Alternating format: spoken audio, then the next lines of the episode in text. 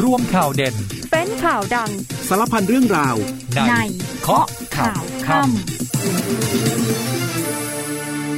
สวัสดีครับคุณผู้ฟังต้อนรับทุกท่านเข้าสู่เคาะข่าวค่ำนะครับ 19นาฬิกา30 นาทีครับเรื่อยไปจนถึงเวลา 20นาฬิกาโดยประมาณครับ อยู่กับผมวรวิศีเนตรนะครับ เราเจอเจอกันแบบนี้เป็นประจำทุกวัน แล้วก็รับฟังกันทางสถานีวิทยุ ในเครือกองทบกพร้อมกันทั่วประเทศนะครับ รวมไปถึงอีกหนึ่งช่องทางที่แฟนเพจ Facebook เคาะข่าวค่ำเข้ามาพูดคุยทักทายกันได้นะครับ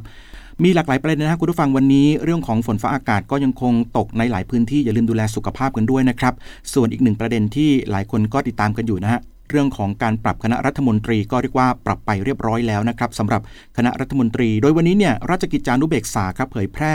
ประกาศพระบรมราชองค์การโปรดเกล้าโปรดกระหม่อม รัฐมนตรีใหม่ 3 รายนะครับมีใครบ้างเดี๋ยวช่วงหน้าจะมาเล่าให้ฟัง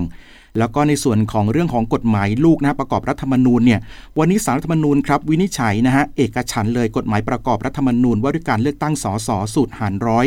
ไม่ขัดรัฐธรรมนูญนะครับส่วนเรื่องของการเงินเงินเงินทองทองกันบ้างครับคุณผู้ฟังวันนี้เนี่ยกรนนองงอมีมติเป็นเอกฉันท์ให้ขึ้นอัตราดอกเบี้ยนโยบาย 0.25%ต่อปีนะครับจากเดิมเนี่ย 1.00%เป็น 1.25%ต่อปีครับมีผลทันทีนะฮะแล้วก็รวมไปถึงเรื่องของการเดินทางครับวันนี้ทาง BTS แจ้งปรับขึ้นค่าโดยสารรถไฟฟ้า เริ่ม 1 มกราคม 2566 ด้วยนะครับ ส่วนอีกหนึ่งประเด็นครับเกี่ยวข้องกับเรื่องของการถ่ายทอดสดฟุตบอลโลกฮะวันนี้เนี่ยทางสภาองค์กรผู้บริโภคครับเขายื่นหนังสือให้ทางกสทช ทบทวนเรื่องที่ชาวบ้านไม่สามารถชมการถ่ายทอดฟุตบอลโลกได้จริงฮะตามที่กสทชเนี่ยเขาได้แจ้งเอาไว้ แล้วก็เสนอให้มีการเยียวยาประชาชนด้วยนะครับขณะที่ทางด้านของกสทช ช่วงนี้ก็เรียกว่านั่งไม่ติดนะคุณผู้ฟัง คือเมื่อวานนี้ก็ได้แจ้งไปยังทางการกีฬาแห่งประเทศไทย ให้เร่งดำเนินการแก้ไขการบริหารจัดการลิขสิทธิ์ถ่ายทอดสดฟุตบอลโลกนะครับให้ถูกต้องตามข้อตกลง MOU แล้วก็กฎ Must Carry ครับ กสทช ย้ำเลยว่าถ้าไม่แก้ไขเนี่ยจะเรียกเงินสนับสนุน 600 ล้านบาทคืนภายใน 15 วันด้วยนะฮะ เดี๋ยวตอนนี้พักกันแป๊บหนึ่งแล้วกลับมาเคาะข่าวทั้งหมดเหล่านี้กันช่วงหน้าครับ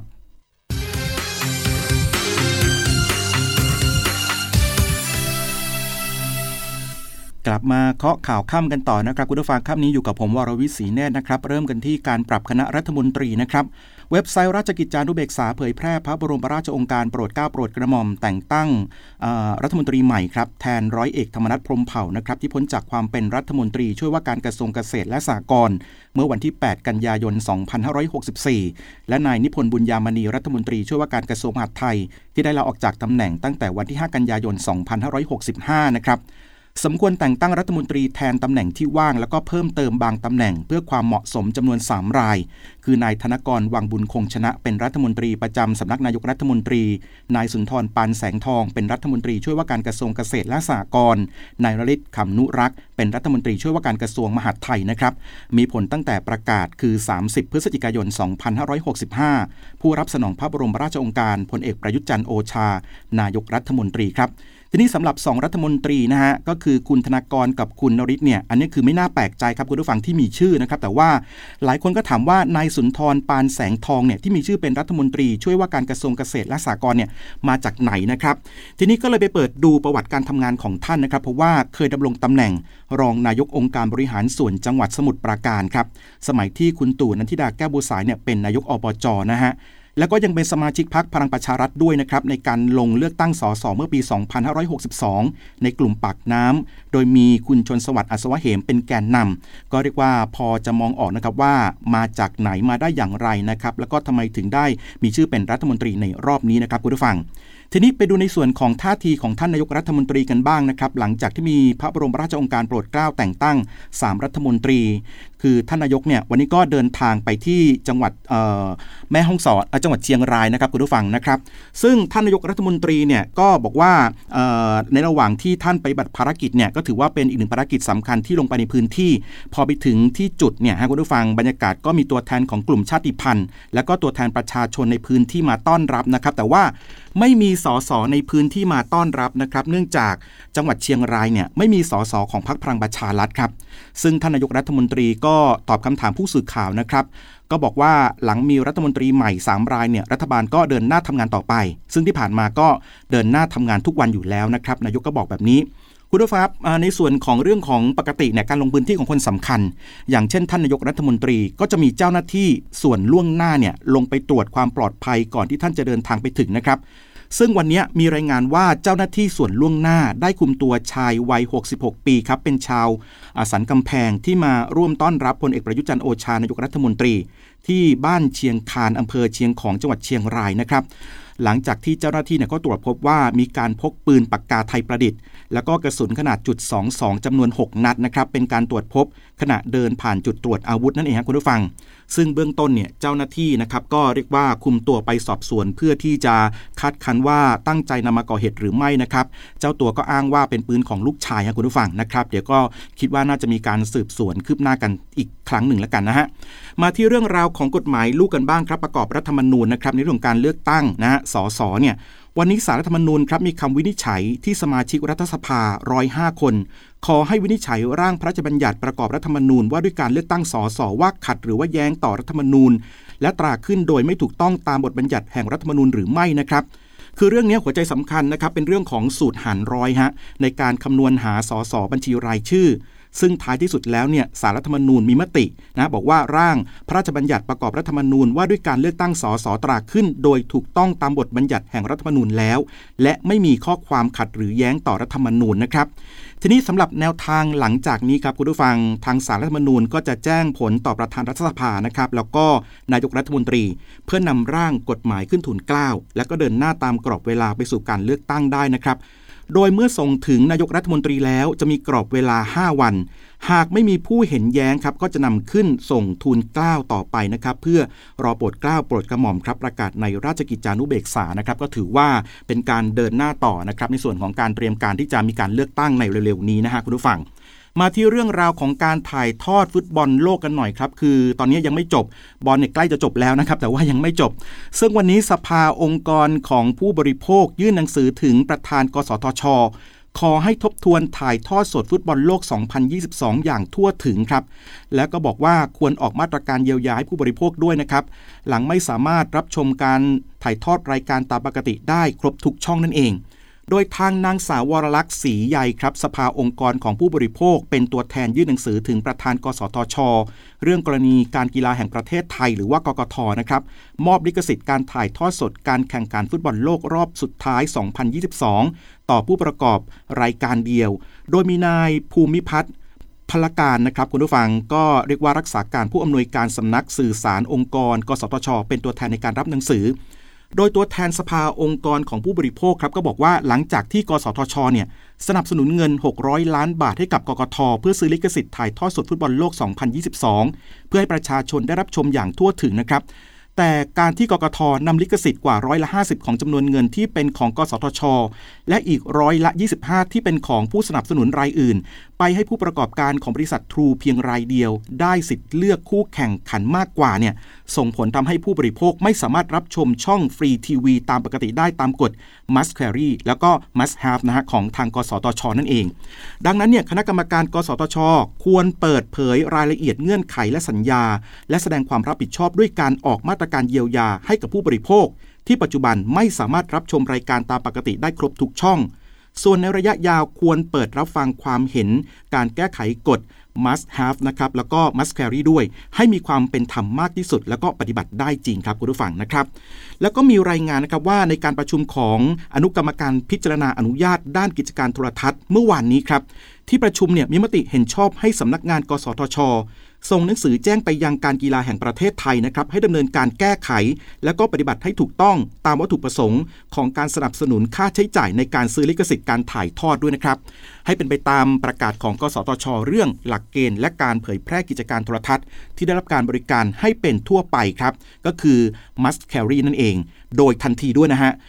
นับตั้งแต่วันที่ได้รับหนังสือจากสำนักงาน กสทช แต่หากกกทไม่ดำเนินการหรือไม่สามารถปฏิบัติให้ถูกต้อง ให้มีผลเป็นยกเลิกสัญญาตามมาตรา 391 แห่งประมวลกฎหมายแพ่งและพาณิชย์ นับตั้งแต่วันที่กกทได้รับหนังสือแจ้ง ยกเลิกการสนับสนุนตามบันทึกข้อตกลง ความร่วมมือ เรื่องการสนับสนุนค่าใช้จ่ายในการซื้อลิขสิทธิ์ถ่ายทอดสดการแข่งขัน ฟุตบอลโลก 2022 รอบสุดท้าย คือกกทมีหน้าที่ชำระเงินสนับสนุนที่ได้รับไว้ทั้งหมดคืน กสทช ภายใน 15 วัน นับตั้งแต่ได้รับแจ้งเป็นหนังสือพร้อมดอกเบี้ยผิดนัด ในอัตราร้อยละ 5 ต่อปี หากมีนะครับ แล้วก็ทางสำนักงาน กสทช ขอสงวนสิทธิ์ในการเรียกร้องค่าเสียหายใด ๆ อันเป็นผลมาจากการไม่ปฏิบัติตามบันทึกความตกลงของกกทที่เกิดขึ้น หรืออาจเกิดขึ้นในอนาคตต่อไป โดยเมื่อวันที่ 28 พฤศจิกายนที่ผ่านมาครับสำนักงานกสทช มีหนังสือแจ้งด่วนที่สุด แจ้งให้กกทปฏิบัติตามบันทึกความตกลง และขอให้กกทเข้าชี้แจงข้อเท็จจริงต่อที่ประชุมคณะอนุกรรมการ พิจารณาอนุญาตด้านกิจการโทรทัศน์ และนำส่งข้อมูลรายละเอียดสัญญาหรือข้อตกลงระหว่างกกทและฟีฟ่า รวมถึงข้อเท็จจริงเกี่ยวกับการเจรจาสัญญา และการทำข้อตกลงเงื่อนไขการถ่ายทอดสดการแข่งขันฟุตบอลโลก 2022 ที่กกททำกับเอกชนรายอื่นที่เกี่ยวข้องทั้งหมด ให้สำนักงงาน กสทช ในทันทีที่ได้รับหนังสือดังกล่าวด้วยนะครับคุณผู้ฟังนี่ก็เรียกว่า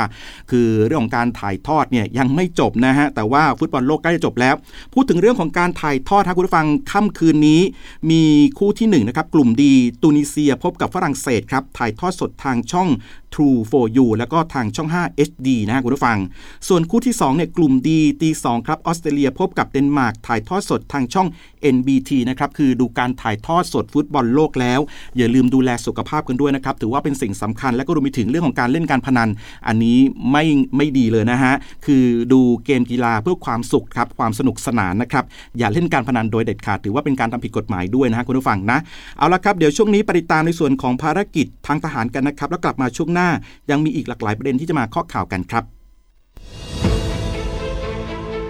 กำลังพลของกองทบกในทุกพื้นที่ทั่วประเทศยังคงร่วมปฏิบัติหน้าที่ช่วยเหลือดูแลประชาชนอย่างต่อเนื่อง เริ่มกันที่ภารกิจกองทัพน้อยที่ 2 จัดกิจกรรมบริจาคโลหิตเพื่อถวายเป็นพระราชกุศล เนื่องในโอกาสวันคล้ายวันพระราชสมภพของในหลวงรัชกาลที่ 9 5 ธันวาคม 2565 ณสำนักงานเหล่ากาชาติจังหวัดนครราชสีมา อำเภอเมือง จังหวัดนครราชสีมากองทัพภาคที่ 1 โดยกองพลฐานราบที่ 2 รักษาพระองค์ จัดอบรมเชิงปฏิบัติการ การใช้เครื่องกระตุกไฟฟ้าหัวใจ และการปฐมพยาบาลเบื้องต้น ให้กับนักศึกษาวิชาทหารชั้นปีที่ 1 ณ ศูนย์ฝึกย่อย โรงเรียนเบญจรังสฤษอำเภอเมืองจังหวัดฉะเชิงเซากองพลฐานราบที่ 9 จัดอบรมสร้างการตระหนักรู้เรื่องของประวัติศาสตร์ชาติไทย และบุญคุณของพระมหากษัตริย์ไทย ให้กับทหารใหม่ผลัดที่2ทับ2565 ณ พื้นที่หน่วยจังหวัดกาญจนบุรีหน่วยเฉพาะกิจสงขลา 40 จัดกิจกรรมครูช่วยสอน ให้ความรู้เรื่องโทษภัยจากยาเสพติด ณ โรงเรียนบ้านบ่อทอง ตำบลสะบ้าย้อย อำเภอสะบ้าย้อย จังหวัดสงขลา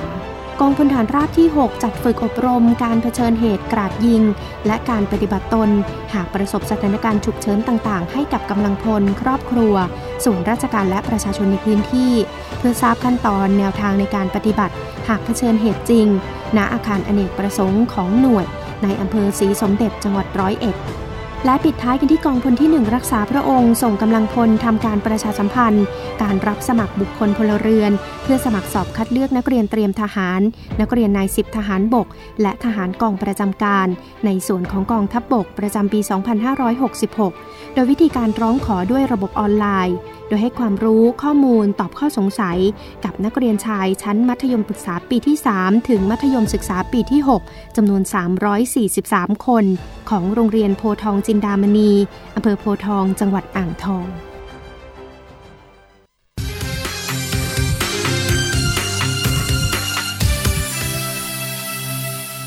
กลับมาเคาะข่าวค่ำกันต่อนะครับค่ำนี้อยู่กับผมวรวิศีแน่นะครับคุณผู้ฟังทักทาย คุณผู้ฟังที่เข้ามาพูดคุยกันนะครับ แล้วก็อยู่ที่แฟนเพจของเราด้วยเคาะข่าวค่ำพิมพ์คำนี้เข้ามาพิมพ์คำนี้นะฮะเคาะข่าวค่ำนะครับคุณผู้ฟังเป็นภาษาไทยอย่าลืมกดติดตามกดไลค์กดแชร์ให้ด้วยนะครับคุณพิชิตชัยครับ สวัสดีเข้ามาทักทายครับผม คุณแอลนะครับ สวัสดีเคาะข่าวค่ำด้วยนะฮะคุณสายทิพย์ขอบคุณส่งรูปหัวใจมา คุณหนูปิ่นก็ส่งดอกไม้มาด้วยนะครับขอบคุณมากๆครับ คุณพี่ชันชัยนะฮะคุณสุวรรณีครับบอกว่าสวัสดีทีมงานเคาะข่าวค่ำดูแลสุขภาพกันด้วยนะคะอ่าก็อย่าลืมดูแลสุขภาพกันด้วยนะครับ ทุกคนเลยช่วงนี้ฝนฟ้าตกนะครับแล้วก็มีอากาศเปลี่ยนแปลงด้วยรวมไปถึงอากาศมันก็จะเย็นๆด้วยนะฮะหลายคนบอกว่าเริ่มมีลมหนาวๆพัดมาแล้วนะครับก็ดูแลสุขภาพกันหน่อยนะอ่าคุณบัวทองสวัสดีนะครับ สวัสดีคุณธนาวดีด้วยคุณสุนันท์กล่อมเชื้อนะครับก็อยู่ด้วยกันแบบนี้หลายท่านแล้วก็รวมไปถึงหลายท่านที่ฟังรายการอยู่นะครับทั่วประเทศเลยนะก็อย่าลืมดูแลสุขภาพกันด้วยนะครับ กลับมาที่เรื่องราวของการปรับอัตรานโยบายนะฮะเรื่องของ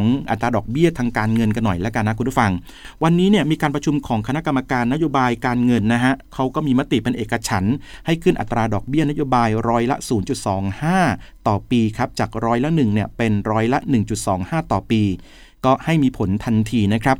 โดยข้อมูลนี้มาจากทางคุณปิติดิษยทัศน์ครับเลขานุกการคณะกรรมการนโยบายการเงินหรือว่ากรนงนะครับ ก็บอกว่าการปรับขึ้นอัตราดอกเบี้ยนโยบายเนี่ยจากร้อยละ1เป็นร้อยละ1.25 ต่อปี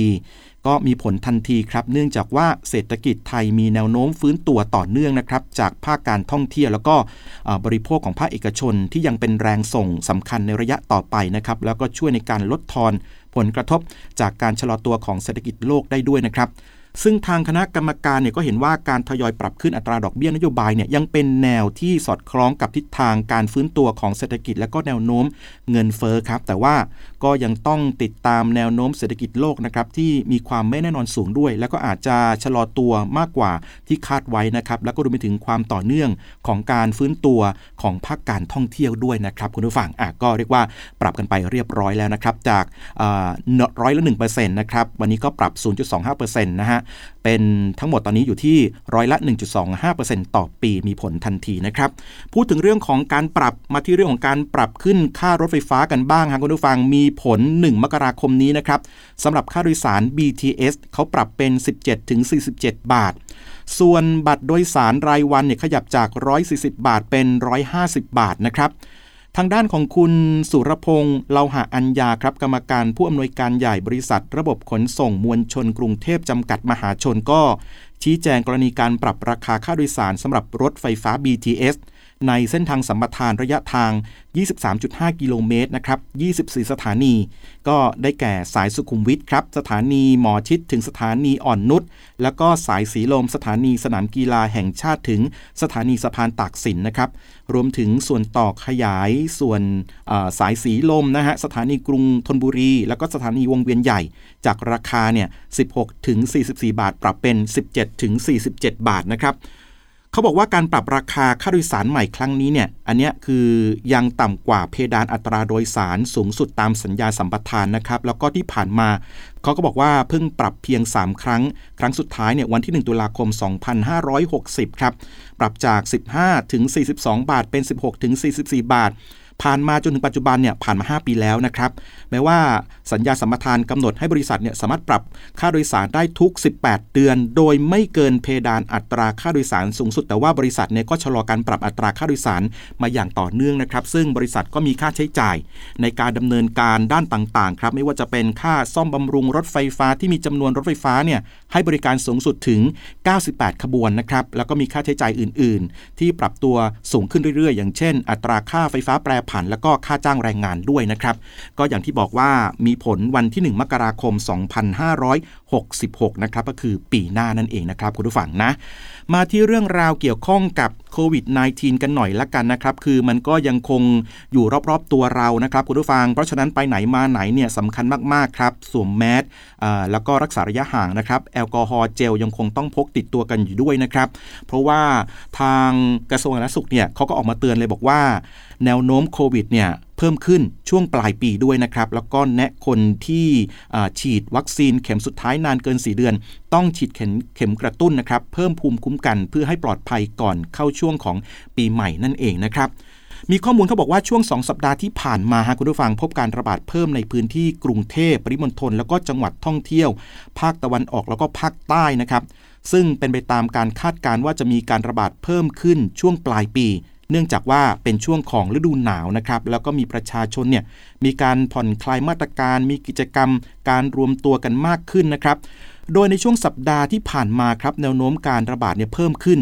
คือมีผู้ป่วยรายใหม่เข้ารักษาในโรงพยาบาลเฉลี่ยวันละ 702 รายนะฮะ แล้วก็ใส่เครื่องช่วยหายใจตอนนี้อยู่ที่ 300 กว่ารายครับ เสียชีวิตเฉลี่ยวันละ 10 ราย ซึ่งจากการวิเคราะห์ข้อมูลผู้เสียชีวิตที่ผ่านมาพบเป็นการติดเชื้อครั้งแรก แล้วก็ส่วนใหญ่เนี่ยเป็นกลุ่มผู้สูงอายุและมีโรคประจำตัวเรื้อรังครับ ปัจจัยเสี่ยงสำคัญคือ ไม่ได้รับการฉีดวัคซีนนะครับ หรือว่ารับวัคซีนไม่ครบ รวมไปถึงรับวัคซีนเข็มสุดท้ายนานเกิน 3 เดือนนะคุณผู้ฟัง อันนี้เป็นข้อมูลจากทางกระทรวงสาธารณสุขนะครับ โดยทางคุณหมอโอภาสการกวินพงศ์ปลัดกระทรวงสาธารณสุขเนี่ยท่านก็ยืนยันว่าวัคซีนโควิด -19 เป็นสิ่งสำคัญที่จะช่วยลดการเสียชีวิตได้ครับ ซึ่งหลังการฉีดวัคซีนไประยะหนึ่งแล้วเนี่ยภูมิคุ้มกันที่มีจะลดลงนะครับจึงต้องฉีดเข็มกระตุ้นดังนั้น หากยังไม่ได้ฉีดวัคซีนเลย ขอให้รีบมาฉีด และหากฉีดกระตุ้นเข็มสุดท้ายนานเกิน 4 เดือนแล้วขอให้มาฉีดเพิ่มขึ้นด้วยนะครับและก็มีข้อมูลจากทางกรมวิทยาศาสตร์การแพทย์เขาออกมาเปิดเผยข้อมูลวันนี้บอกว่า พบโควิดลูกผสมก็คือเดลตาครอนฮะ รายแรกในไทย แต่ว่าปัจจุบันนี้ผู้ติดเชื้อรายนี้หายเป็นปกติแล้วนะครับ ก็ย้ำว่ายังไม่พบสัญญาณความรุนแรงแต่อาจแพร่ และก็ติดเชื้อได้ง่ายครับนะคุณผู้ฟังโดยทางคุณหมอสุภกิจศิริลักษ์เนี่ยอธิบดีกรมวิทยาศาสตร์การแพทย์เนี่ย คุณหมอก็พูดเกี่ยวข้องกับเรื่องของโควิด -19 โดยเฉพาะสายพันธุ์เดลต้าคอนหรือว่าสายพันธุ์ XBC นะบอกว่ายังพบเพียงรายเดียวครับ แต่ว่าเท่าที่ตามสายพันธุ์เนี่ยที่น่ากังวลนะที่อาจพบจากผู้ที่เดินทางเข้าประเทศในรอบสัปดาห์ที่ผ่านมา ก็จะเป็นเรื่องของลูกหลานของโอไมครอนครับสายพันธุ์ BA.2.75 ที่มีสัดส่วนผู้ติดเชื้อเพิ่มขึ้นเป็น 63.3%จากสัปดาห์ก่อนนะมีสัดส่วนอยู่ที่ 42.9%นั่นเองนะครับซึ่งการเพิ่มเนี่ยของไอเชื้อโอไมครอนเนี่ยย้ำเลยว่าสำคัญมากคือการสวมหน้ากากล้างมือ อันนี้ยังจำเป็นนะครับ คุณหมอก็ย้ำมาแบบนี้ เพราะฉะนั้นพวกเราก็ต้องช่วยกันดูแลสุขภาพกันด้วยนะครับ มาที่เรื่องของคดีโฟเล็ก3ดีกันบ้างครับ พิงกี้ได้ประกันตัวแล้วนะครับศาลอาญาอนุญาตให้ประกันตัวครับคุณผู้ฟังก็ตีราคาประกันอยู่ที่ 5 ล้านบาทครับพร้อมเงื่อนไขนะฮะกำหนดว่า คือการออกหมายปล่อยเนี่ยห้ามเดินทางออกนอกประเทศนะครับ แล้วก็ล่าสุดนี่พิงกี้ได้รับการปล่อยตัวออกมาเรียบร้อยแล้วนะครับ ส่วนอีกหนึ่งประเด็นครับ เกี่ยวข้องกับเรื่องของกรณีของคุณม้าอ่อนนภากฤษฎี วันนี้ออกมาถแถลงกรณีที่มีประเด็นตบหน้านักแสดงรุ่นน้องที่เกาหลีนะครับ คือเจ้าตัวเนี่ยเผยถึงข้อความที่พิมพ์หลังเกิดเรื่องแต่ว่าไม่ได้โพสต์นะ คุณมาก็บอกว่าขอโทษเสียใจกับเหตุการณ์ที่เกิดขึ้น ยอมรับผิดและได้ขอโทษน้องแล้ว ได้ปรับความเข้าใจกันแล้ว น้องก็เข้าใจ และก็ขอโทษคุณพ่อคุณแม่ พร้อมน้อมรับในสิ่งที่จะตามมา แต่ก็อยากให้ฟังก่อนนะครับ อย่าเพิ่งตัดสินใจอะคุณมาก็บอกแบบนี้นะครับคุณผู้ฟังนะก็เกี่ยวข้องกับเรื่องของคนในวงการบันเทิงที่หลายคนก็ติดตามกันอยู่ด้วยนะครับ มาที่อีกหนึ่งเรื่องราวครับเรื่องของที่หลายคนนะก็ชอบไปกินกันจังเลยนะครับสำหรับซุกี้ตีน้อยนะครับ วันนี้เนี่ยทางเจมาร์ประกาศแจ้งอย่างเป็นทางการว่าได้ปิดดีลกับซุกี้ตีน้อยครับด้วยการลงทุน 1,200 ล้านบาทเพื่อเข้าไปถือหุ้นในสัดส่วน 30%พร้อมเดินหน้าลุยขยายสาขากรุงเทพและต่างจังหวัดนะครับ โดยตั้งเป้าเข้าตลาดหุ้นเนี่ยใน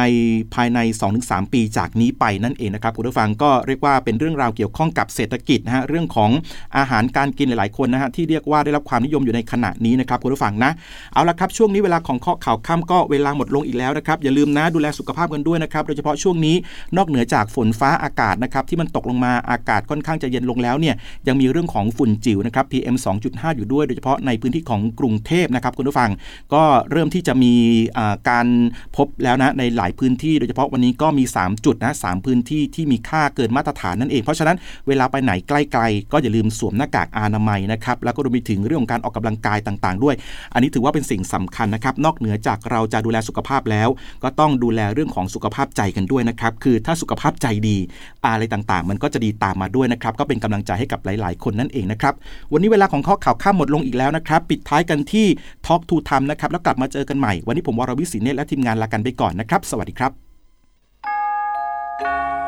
เนื่องในโอกาสวันพ่อแห่งชาติ ประสบกนิกรชาวไทยจะน้อมรำลึกถึงพระมหากรุณาธิคุณ พระบาทสมเด็จพระบรมชนกาธิเบศรมหาภูมิพลอดุลยเดชมหาราชบรมนาถบพิตร ที่ทรงปฏิบัติพระราชภารกิจ ในการดูแลประสบนิกรมายาวนานตลอด 70 ปีที่ทรงครองราชดังนั้น การตอบแทนพระองค์ท่านที่ดีที่สุด คือการปฏิบัติตามที่พระองค์ท่านแนะนำการรู้รักสามัคคีในหมู่ประชาชนคนไทย ซึ่งถือเป็นการปฏิบัติบูชาที่ยั่งยืนที่สุด ติดตามข้อคิดดีๆเนื่องในวันพ่อแห่งชาติ ผ่านรายการทอล์กทูธรรมออกอากาศวันที่ 1 ธันวาคม 11นาฬิกา30 นาทีทางททบ 5